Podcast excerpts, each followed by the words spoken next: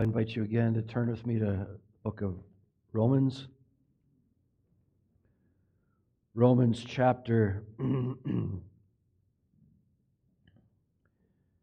12.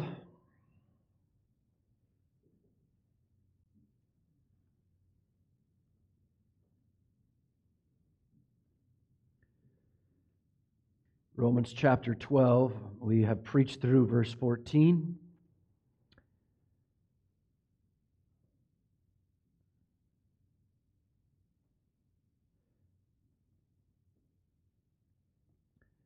And we are on verse 15. The Bible says in Romans 12 15, rejoice with those who rejoice and weep with those who weep. This morning, we are going to have a short message because I, uh, if we were to do 16 and following, we'd be here a long time. Does that make sense? And so we're going to be dealing with very specifically what this means rejoice with those who rejoice and weep with those that weep in Romans chapter 12, verse 15. Like last week, we understood that verse 14 and following seem to be talking to how that a Christian deals with unsaved or, or the world or people outside the church.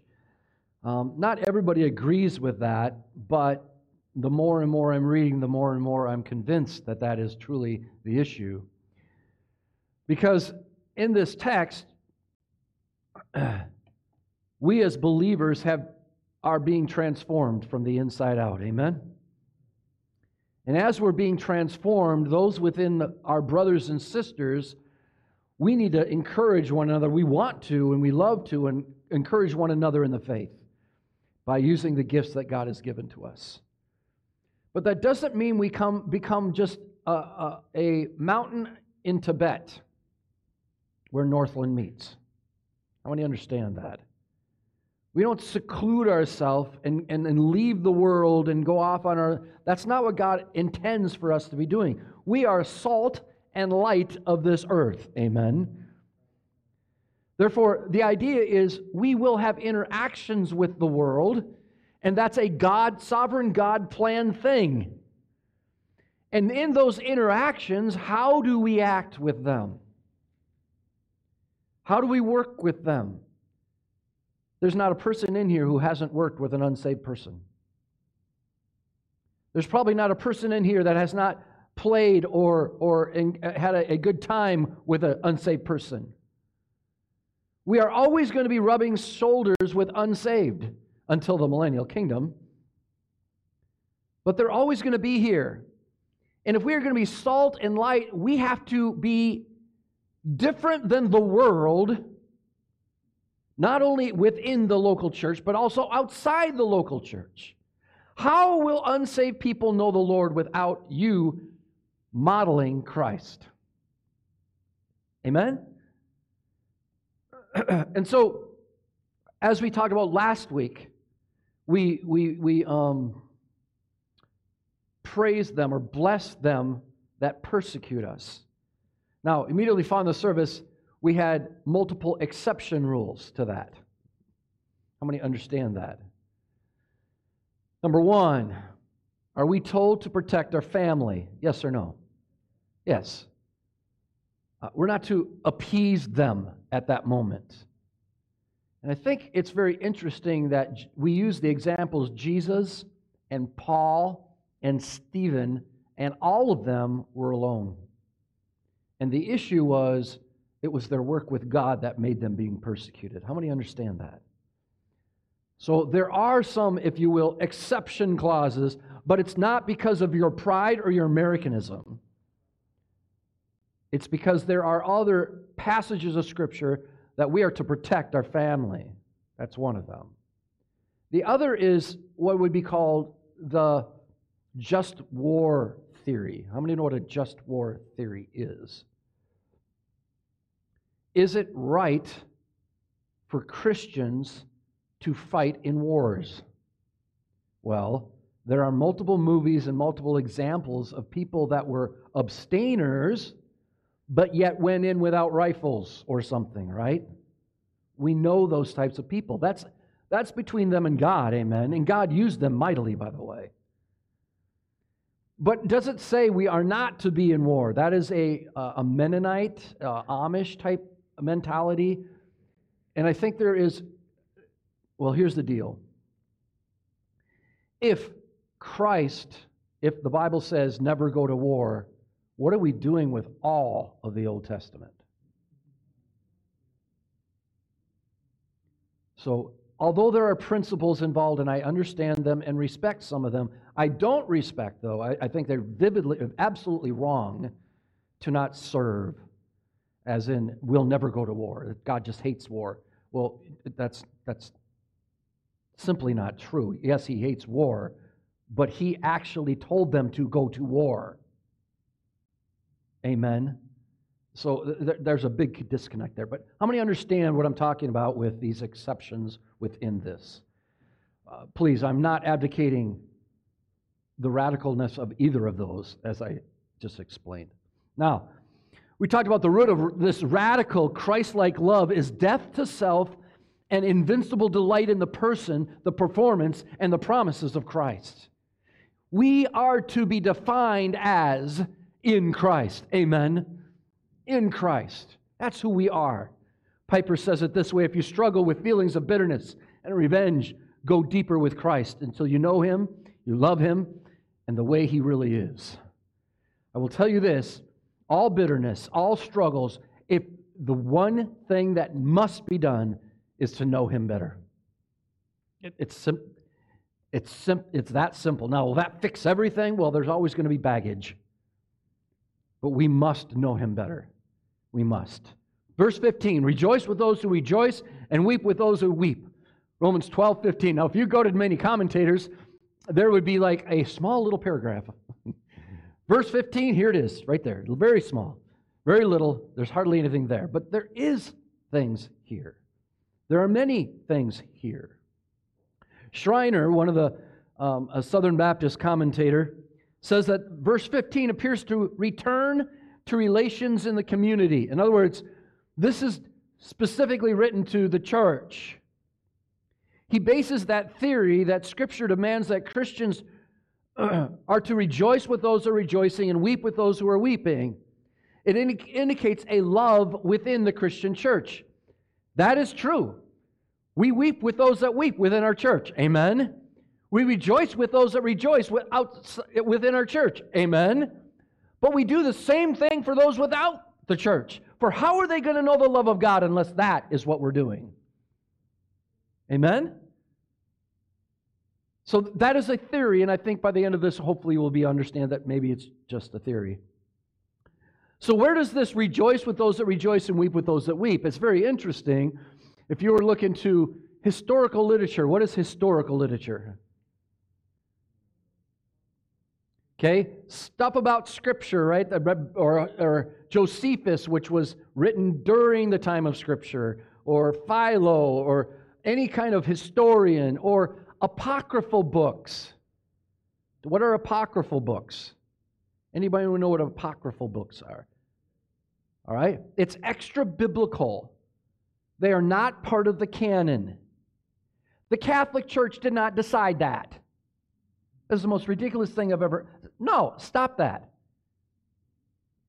There are apocryphal books, but the reality is they're there. Wisdom literature from the Jewish uh, Talmud and those types of things. Those are also historical books. This, this idea of weeping with those that weep, I just want to focus on that for a second, comes boldly out in historical literature. The rejoice with those that rejoice, not so much. It's kind of like a biblical thing only. It's kind of weird. As you now, I have not studied all of the historical books. Okay? So I could be wrong when I'm saying this. But in, in one sense, it seems as though, let me ask you, the biggest, most brutal guy in the world, if he's walking by a madam in distress or a baby that is crying, what is their natural instinct? Help them. It is a natural thing, is it not? We want to help people that are crying. We feel bad for them. But here's the other issue then. so let's think through that. And then now let's talk about the rejoice with those that rejoice. Do we really, do we have that same natural instinct to rejoice with people that are rejoicing? Well, at a baseball game, you might think so. If it's your team that hit the ball out of the park. But what if it's the other team?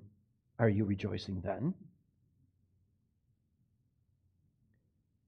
Let me ask you this there are weddings, there are family reunions, there are graduation parties. There's all these things that are honoring certain individuals. Um, men, I want to talk to you specifically. Let me ask you don't you just love going to those things?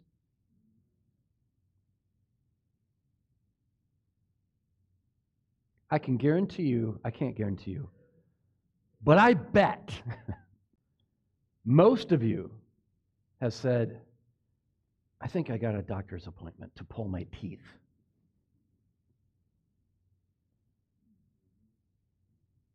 So we're really not rejoicing with those that rejoice. You see, rejoicing with those that rejoice takes true, biblical, Christ like humility. And frankly, we're a little weak on that. So that's where we're headed. How many follow this now? This isn't just a simple, yeah, we're happy when everybody else is happy. We'll weep when everybody else is weep. Okay, we're done. Let's go. No, no, no. There's much more to this. I'm going to read to you some of the historical where we think they may have come from or vice versa. How many understand that? When people come up and say, see, in a historical book, it says, I'll just use this for instance, it doesn't weep with those that weep, so Paul must have used that to put it in the Bible. Well, maybe it's the other way around. How do you know? They don't. And that's, it's a common misfortunate thing. Anyways, the Bible says, or not the Bible, I'm sorry, Homer says in I don't even know how to pronounce the word. Let, us skip that one. How's that? Jewish wisdom literature, Sirach. Have you ever heard of Sirach? It's S I R A, is how it's usually, or S I R, is how it's usually abbreviated. It says, Do not avoid those who weep, but mourn with those who mourn. Do not hesitate to visit the sick, because for such deeds you will be loved. Now, in that text, that historical context, it's clear we should mourn with those that mourn, right? For what reason? So I can be loved. They missed the point, didn't they? Zebulun, another historical book. And if a man were a stranger or sick or aged, I boiled the fish and dressed them well and offered them to all men, as every man had need, grieving with and having compassion on them. Again, you can find the same principle here mourn with those that mourn. Then we have to go to Scripture, 1 Corinthians chapter 12. And if one member suffers, all the members suffer with it. Or if one member is, member is honored, all the members rejoice with it. Biblical principle how does that, what does that suffering look like? What does that mourning look like? What does that rejoicing look like? And we'll get into that this morning. Another passage is Philippians 2, verse 17 and 18. But even if I am being poured out as a drink offering upon the sacrifices and services of your faith, I rejoice and share my joy with you all. You too, I urge you, rejoice in the same way and share your joy with me. Now, this is a man that has been beaten, that has been stoned, that has been shipwrecked, that has been whipped, that has been thrown in jail, and the list goes on and on. And he's saying, I rejoice in that. That rejoicing certainly is not self motivated. Because we hate it when it rains too much. and complain. Do we not? As if we deserve perfect weather all the time. What even is the term perfect? Let's just be honest. Perfect weather is whatever God sovereignly plans is perfect. Amen. We just don't like it.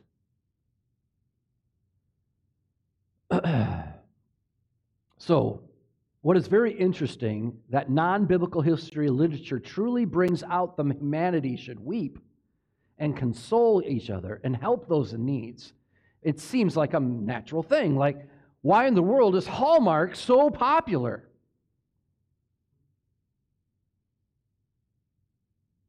You've probably all watched a Hallmark movie and tears will probably be shed. Will they not? So, by the way, ladies, when men hear Hallmark, they think crying, they think, I don't want anything to do with it, I'm going this way. When you see someone crying, we are sympathetic to them. We don't even know them. It certainly seems to be human nature to weep with those that weep. There's something about that. Does that make sense? There's something that naturally happens. What is more interesting, and by the way, that, that thing that may naturally be happening might be, I'm not advocating this as a doctrinal dogma, but we have all been made in the image of God, and God is a compassionate God. And therefore, what is more interesting is that there is much less, if anywhere, in historical writings to rejoice with those that rejoice. There may be human writing somewhere that encourages this, but naturally, there is tepidness in rejoicing aspect. But Scripture is different. There are imperatives to rejoice with others. It needs to be an imperative because why? It doesn't come naturally. It's a supernatural thing to be selfless enough to rejoice in someone that has totally destroyed you to, be got, to get to be where they're going to be and honored for. Is that not true? Let me ask you this what would have happened if Cain rejoiced with Abel for his relationship with God? Why is it we are dragged to weddings and parties, dragged to weddings and parties, honoring someone else? Humanity is bent to jealousy, not rejoicing in others. For that takes humility, which is not depravity born. Does that make sense? Rejoicing is harder than weeping, for sure. Chrysostom. Anybody know who Chrysostom is? He is considered an early church father. Now, I wish they wouldn't have called them fathers, because there's only one father. Amen. And by the way, a uh, would it be a would it be right if I said post-Catholic believer, meaning they were a Catholic and they, that's offensive to them because they use the term father as the Pope, as if that is God's man. Absolutely. So, Chrysostom, and I'm going to bring another one up, uh, Origen here soon. These guys were early church pastors. All right? And by the way, we praise the Lord for these men because it's because of these men we actually have copies of the original texts that we enjoy to read. Amen. If the early church pastors, you could fill this room up with the literature that they have. It's unbelievable. Uh, not all correct, by the way. Pretty hard when you are scrambling to find Isaiah and you've got to go bring your horse and buggy to bring the book at least to somewhere you could read it. Do you understand what that means? I mean, think about that. You literally had to trail donkey and cart to bring a book of the Bible. It's that difficult then. Regardless, we are all inclined to shed a sympathetic tear with those who are suffering. But envy and a sense of competition often hinder us from truly rejoicing with those who rejoice. That's the truth of the matter. But it should be different with Christians. Amen. So, right away, we should understand that what does it mean then to rejoice? Well, if you were to take one definition of the term rejoice, which is probably not the best and most accurate way through all Scripture, but one of the definitions of the term rejoice means to, to give joy to. What does that have the idea of? One person put it this way he asks the question Does your presence in the room bring joy to others? Would that be a fair question on this definition of rejoice? Yes or no? It would. There's those people that walk into the room and like the whole room brightens up. Right? There's that person in the room who never says a bad word about anybody and is constantly sharing the love of Christ. They're, they have joy in their Christian life. I will tell you this that never, ever happens to a legalistic Christian. Doesn't. Because you're never good enough. You can never do good enough stuff. And so it's a constant battle of fighting all the time.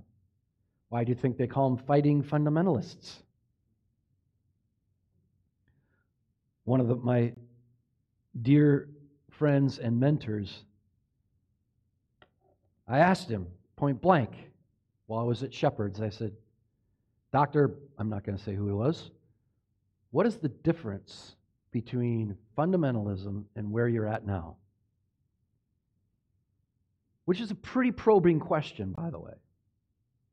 He was like, Well, we don't focus on the knots, but on, on Him, basically, on Christ. Let me ask you this if we were to focus on Christ in everything, where do the knots go? Does that make sense to you, or are you following this? When I say knots, I don't do this, don't do that, don't do that.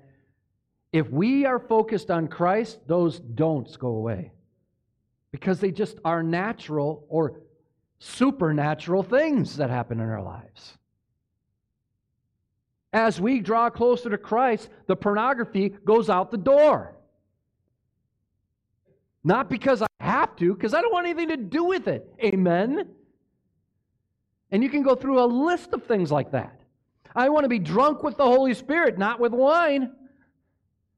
I want to be controlled by Him, not by some berry. Are you kidding me?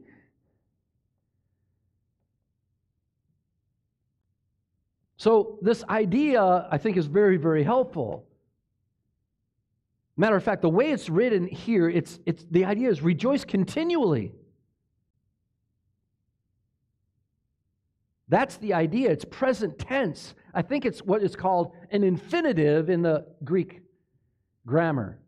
It's constantly going. This is a, a, a constant thing. It, it, it, this is what defines you, if you will. This is only possible, only possible when we are indwelt by the Holy Spirit. It's the only way it can happen. And it doesn't always happen to those that are indwelt because there's too much focus on themselves and not on the Lord. The Bible says in Ephesians 5, be filled with the Spirit, speaking to another. And, and, and, okay, what does that mean? Be filled with the Spirit. Well, here's what happens. Here's the result of speaking to one another in psalms and hymns and spiritual songs, singing and making melody to the Lord. Can you imagine any time, at any place, where you're singing and making melody to the Lord and you're angry? Obedience is the very best way to show that you believe. You better listen to me. Right? Are you kidding me?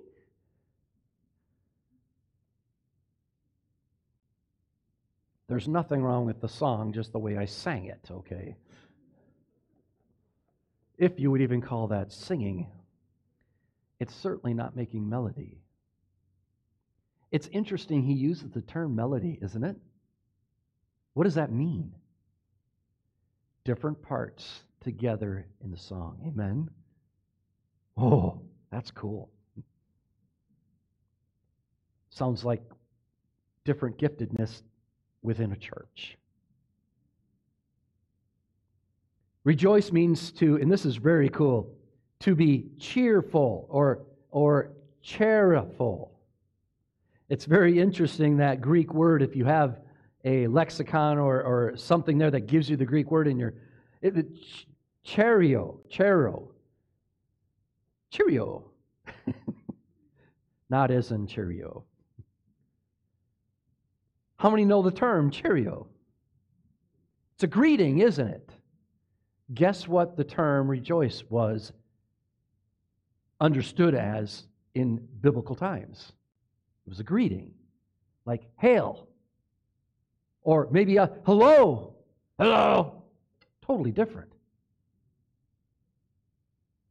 It's, it's, it implies and imparts joy. Cheerio, chero, and by the way, chero is the same word, the same basic word, chair, C H A R, is, is what? Charity. As in grace. All those are mingled in here. It's just phenomenal how these words work well together. To be in a state of happiness and well being, although we have to understand happiness is usually an external motivated thing. I'm only happy if. Whereas rejoicing is a internal expression of Christ's work in our lives. It might come out and probably does come out as happiness, but happiness should not be understood as joy and as they're the same. They're not. Happiness is an outcome of true joy. But that's not what we're talking about. We're talking about the foundational issue here. If we go to several Greek lexicons like Zodhiates and uh, um, BDAG and, and those, it has the idea of association, the origin of charity, which charis or grace follows. It has the idea of favorably disposed, leaning towards, delighting in God's grace, experiencing God's grace, conscious or glad for God's grace. In contrast, happiness is external and temporal. temporal. Therefore, we have to understand that the word charis is related to cherio, to rejoice, and chera, joy, delight the rejoice of the activity of God's grace in man. In other words, it's an internal reality. How many of you are happy all the time? You know, that song was so theologically wrong. Right? I'm in right, outright, upright, downright. Well, that could be right because we're all over. Happy all the time. Liar. Liar not true. By the way, if I had my all my ministry back again that God has graciously given me, there are many songs I would not be singing. Because songs impart theology, and that theology better be right. Cheerios also, as we said before, used as greetings, welcome, good day, Hail to you. Many times it was translated as hail. That's one of the big things. Not as what we had the last few weeks, but hail, hello, that type of thing. So, if that's what it means, it's not, it's not a feeling, it's a choice. Does that make sense? It's a choice, and that's the issue. I'll tell you this, and we're I'm getting done on this, but we're, we got a ways to go here. Nothing, nothing, nothing, nothing expresses love so firmly as sharing both joy and pain with others. Doesn't.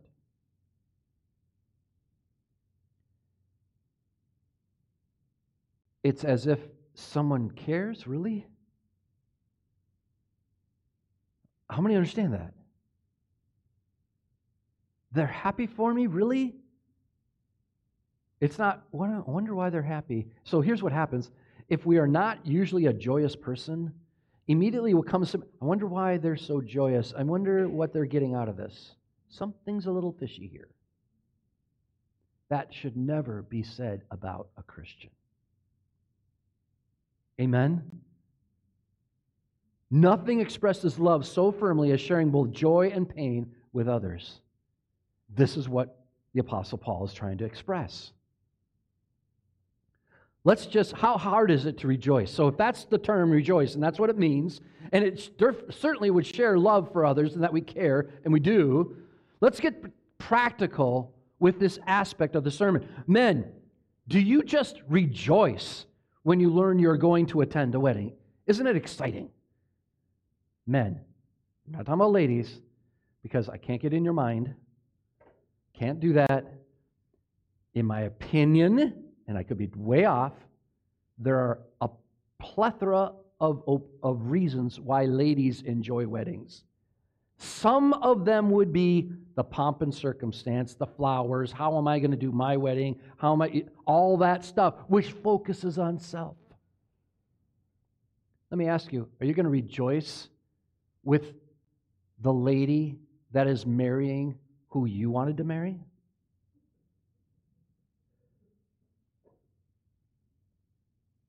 Okay, so that's weird, maybe, huh? Okay. do you rejoice going? Well, or do you re- so men? Do you do you rejoice when you learn you are going to attend a wedding? Some of you say, "Yeah, I, it's just something I have to do." Well, that's different than rejoicing in it. Amen. Let me ask you this Do you rejoice going to the wedding which is scheduled for opening day of deer season?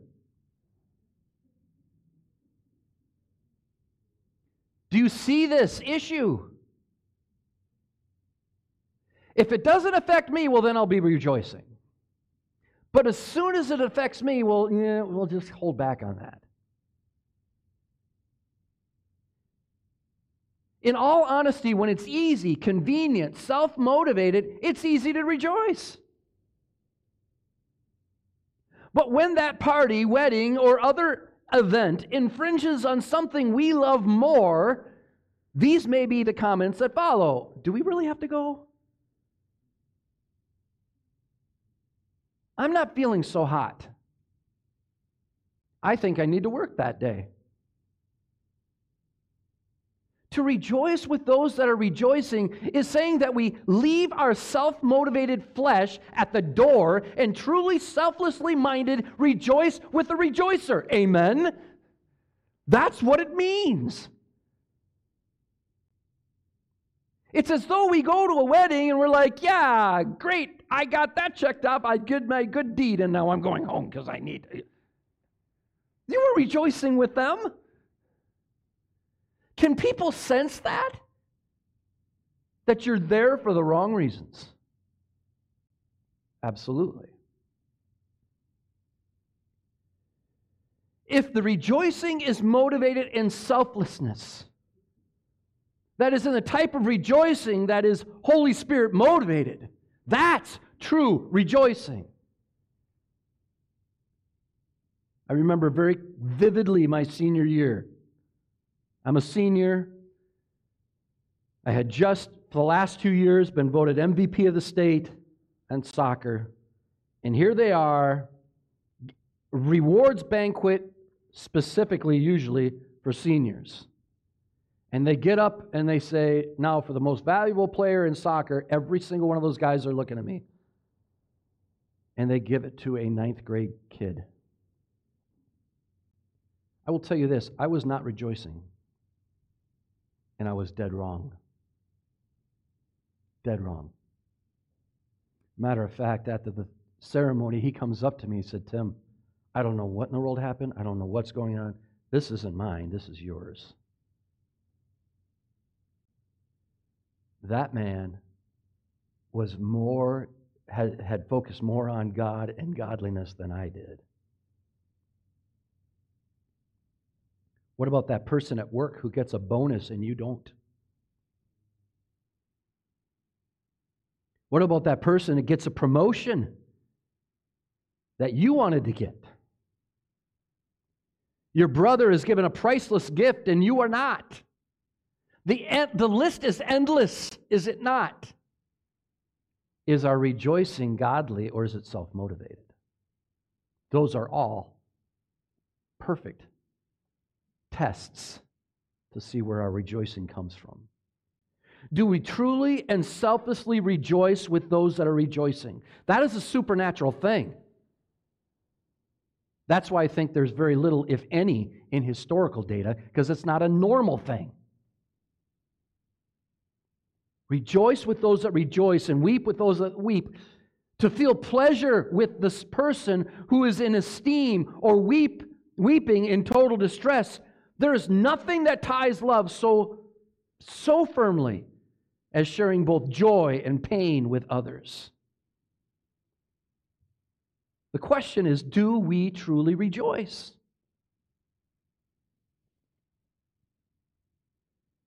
One author, and I agree with him 100% on this, he said Paul is thinking just as much or perhaps more, particularly of Christian relations with those who are outside the church.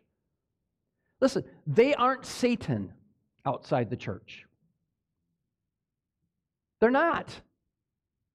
And if we understand who God is and what He graciously did to us, we would want to love them even more so they would see Jesus Christ also.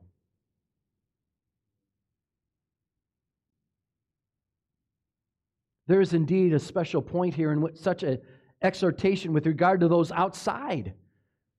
For truly to bless one's persecutors must surely involve readiness to take one's stand beside them as human beings, as we do with, if you will, abortion. Amen. And we should. Origen understands this verse a little differently. He's a little, I think he's off on this, but I, I get where he's coming from, and it's a good principle. He sees this text as saying, both, he sees that men, both non Christians and Christians, very often rejoice at things which they ought not to be rejoicing in. In other words, there's a time and a place when we should be weeping or rejoicing. Just because the guy lost his job and you got it, you know, don't rejoice in their uh, hurt, amen. And don't weep in their rejoicing. How many understand that?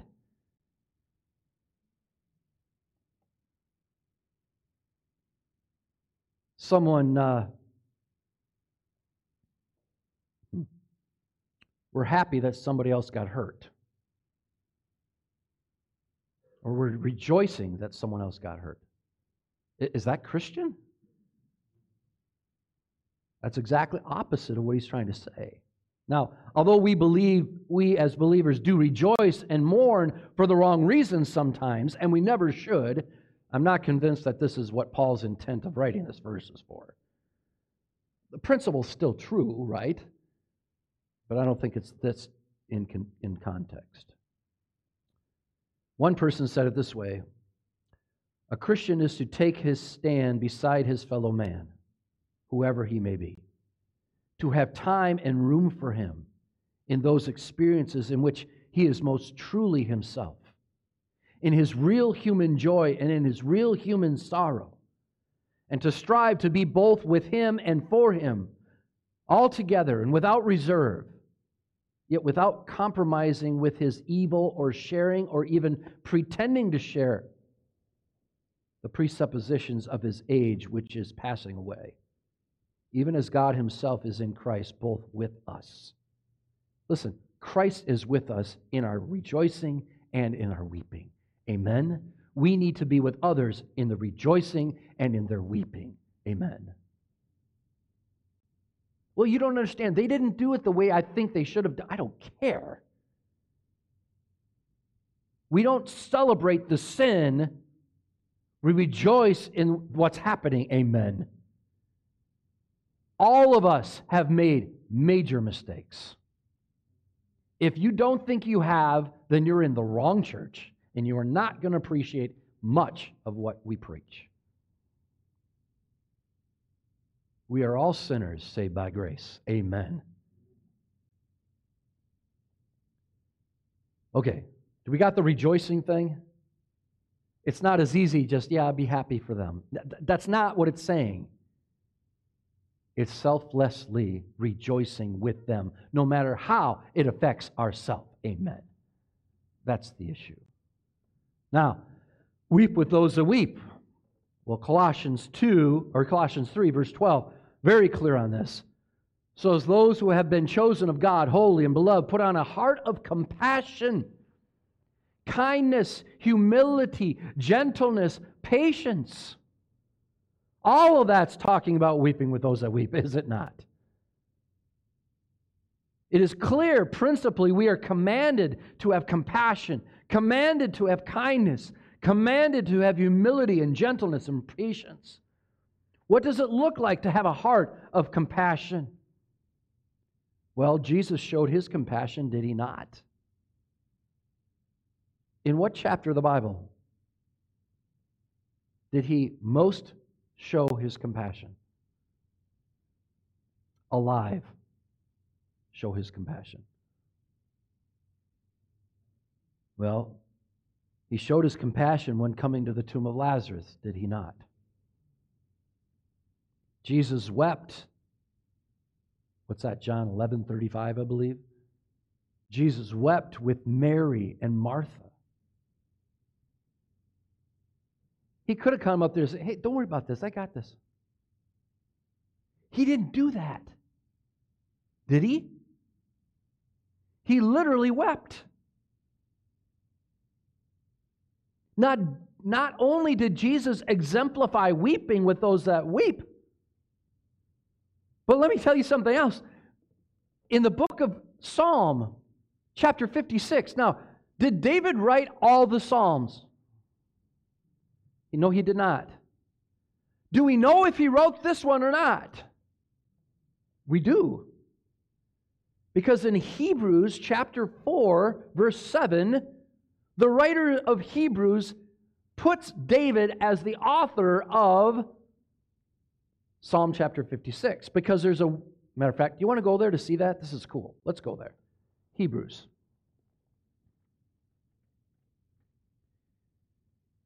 Hebrews chapter 4, verse 7.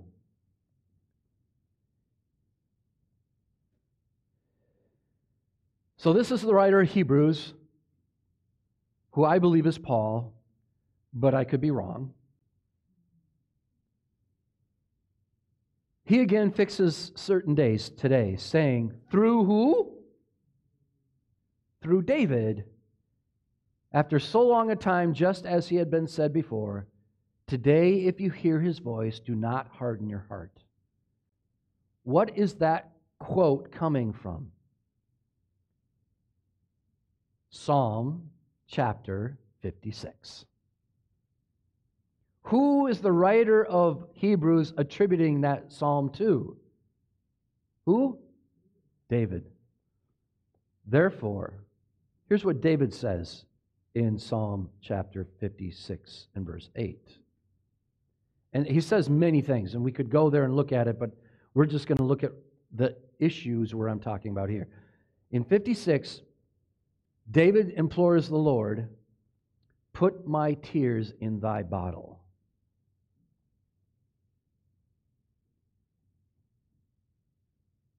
Does God care about the weeping of his children?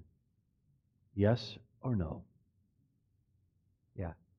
You could say, and I think it'd be very fair to say this put the tears in thy bottle. Whose bottle is he talking about? God's. In other words, God treasures the tears of his children. Would that be a fair assumption based on that text? Absolutely. Abs- he treasures them. Now, Y'all got that bottle that your mom has? Oh, right. She doesn't treasure them that much. She might treasure them in her heart, which I believe they do. God keeps them in his bottle. The writer of this text was abundantly clear, trying to express to us God deeply treasures your mourning. Does a sovereign God care for us? What's the answer? Absolutely. MacArthur gives a fantastic illustration in his commentary on Romans chapter 12, verses 15 and following. And I'm going to use that illustration today because it's a historical issue which is phenomenal. It's a lovely illustration of the attitude that is seen in a custom practice in ancient Jerusalem. When the great temple built by Herod stood on the Temple Mount, it had only one entrance, located at the base of the southern wall, the remains of which you can still see today. And if you are following Peter, which you should be following Peter, you would see day after day different places where he was as he's in Jerusalem and Israel. I don't know, are they back yet? Okay. How many were get, how many saw some of the things he was at? I mean, they were wonderful things. Uh, regardless, you could go to that today, this southern wall. The remains of which still recognizable today. Farther east on the same wall was the exit. The people would enter through the opening that allowed them to go through the wall, ascend the stairs to the temple area, and then exit by the other passage huge crowds, hundreds of thousands of people would do this during Passover for sure. But huge crowds followed, flowed in and out in steady streams. But there is one exception to that steady stream of things. As they bumped into and squeezed by each other, some of them, many of them, came face to face with the groups because one group of worshipers was to go the opposite way by design. You can't have everybody going the opposite way, right? But it was a practice that one group of worshipers was always supposed to be going the opposite way. Why? As they bumped into each other as they squeezed by that narrow gate. They would squeeze by each other as the worshipers came out mourning and weeping over their sin. Those that were coming in would mourn with those that mourn. Look what's coming. The sad faces of those who were experiencing sorrow could be seen by those going the opposite direction, and in those brief moments, the grief could be shared. What a fantastic illustration of weeping with those that weep. One author put it this way, and this is how I'm going to close. I think it's a very fitting, you might want to call it a proverb, you might call it a, a, a simple saying, but it's so very true. A sorrow shared is but half of trouble. What does that mean? A sorrow shared is but half a trouble. Anybody? You have pain, but it's sharing in the pain. I remember very clearly leaving Montana and coming and spending time with with Bob and Amy. And that morning turned into laughter. Do you remember that? Why? God's got this. We have no idea what's going to happen, but God has this.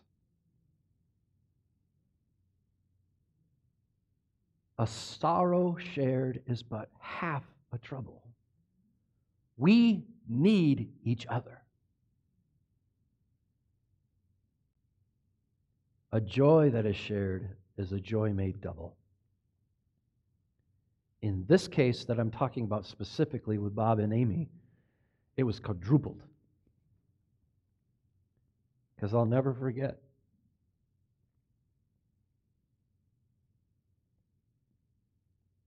The joy that we got to share together because of, and only because of, our sovereign God has all things in his hand.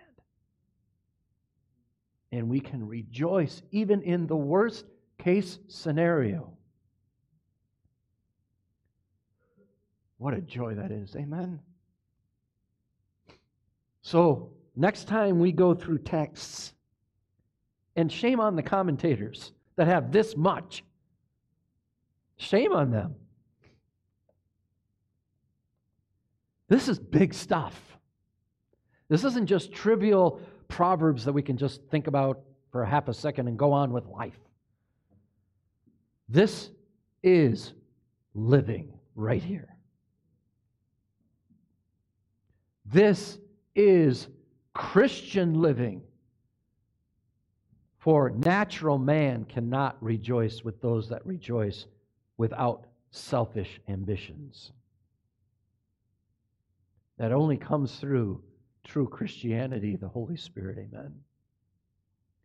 So, why is it in the section of Christians dealing with the outside world, how greater can they see Christ than you truly and honestly are rejoicing in their rejoicing? Amen. And not some backward motivated, selfish reason why you can be happy with them. For instance, there is a reason why men love to come to the wedding in the world's weddings. I get to eat and drink, and there you go.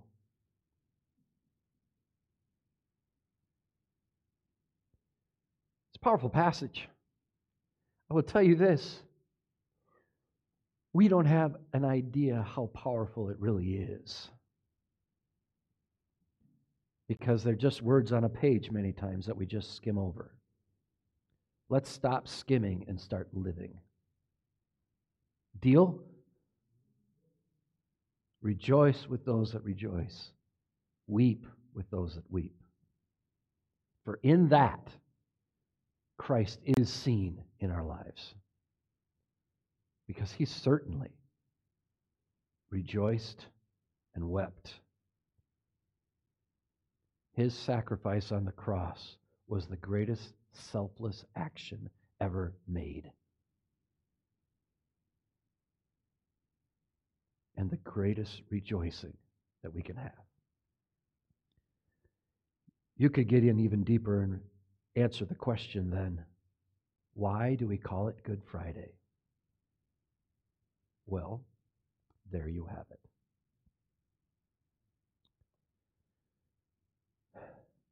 Scott, I didn't ask you before, but could you close in word of prayer, please?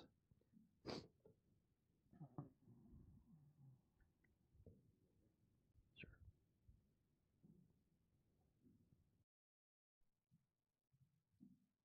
Please stand and we'll close in prayer. Lord, we just thank you for a good message, Lord, a, a humbling message. Um, I know I'm just as guilty as anybody of probably not rejoicing with others or even helping in their sorrows, Lord. And that is something we need to do individually and as a church, Lord, when we're at work, throughout our day. Lord, I just ask that this message would rest upon our hearts and our minds, Lord, as we go out this week. And let it speak true to us. Again, we just thank you for your mercies and your love, all you do for us each and every day. Just Be with us all this week. Jesus' name we pray. Amen.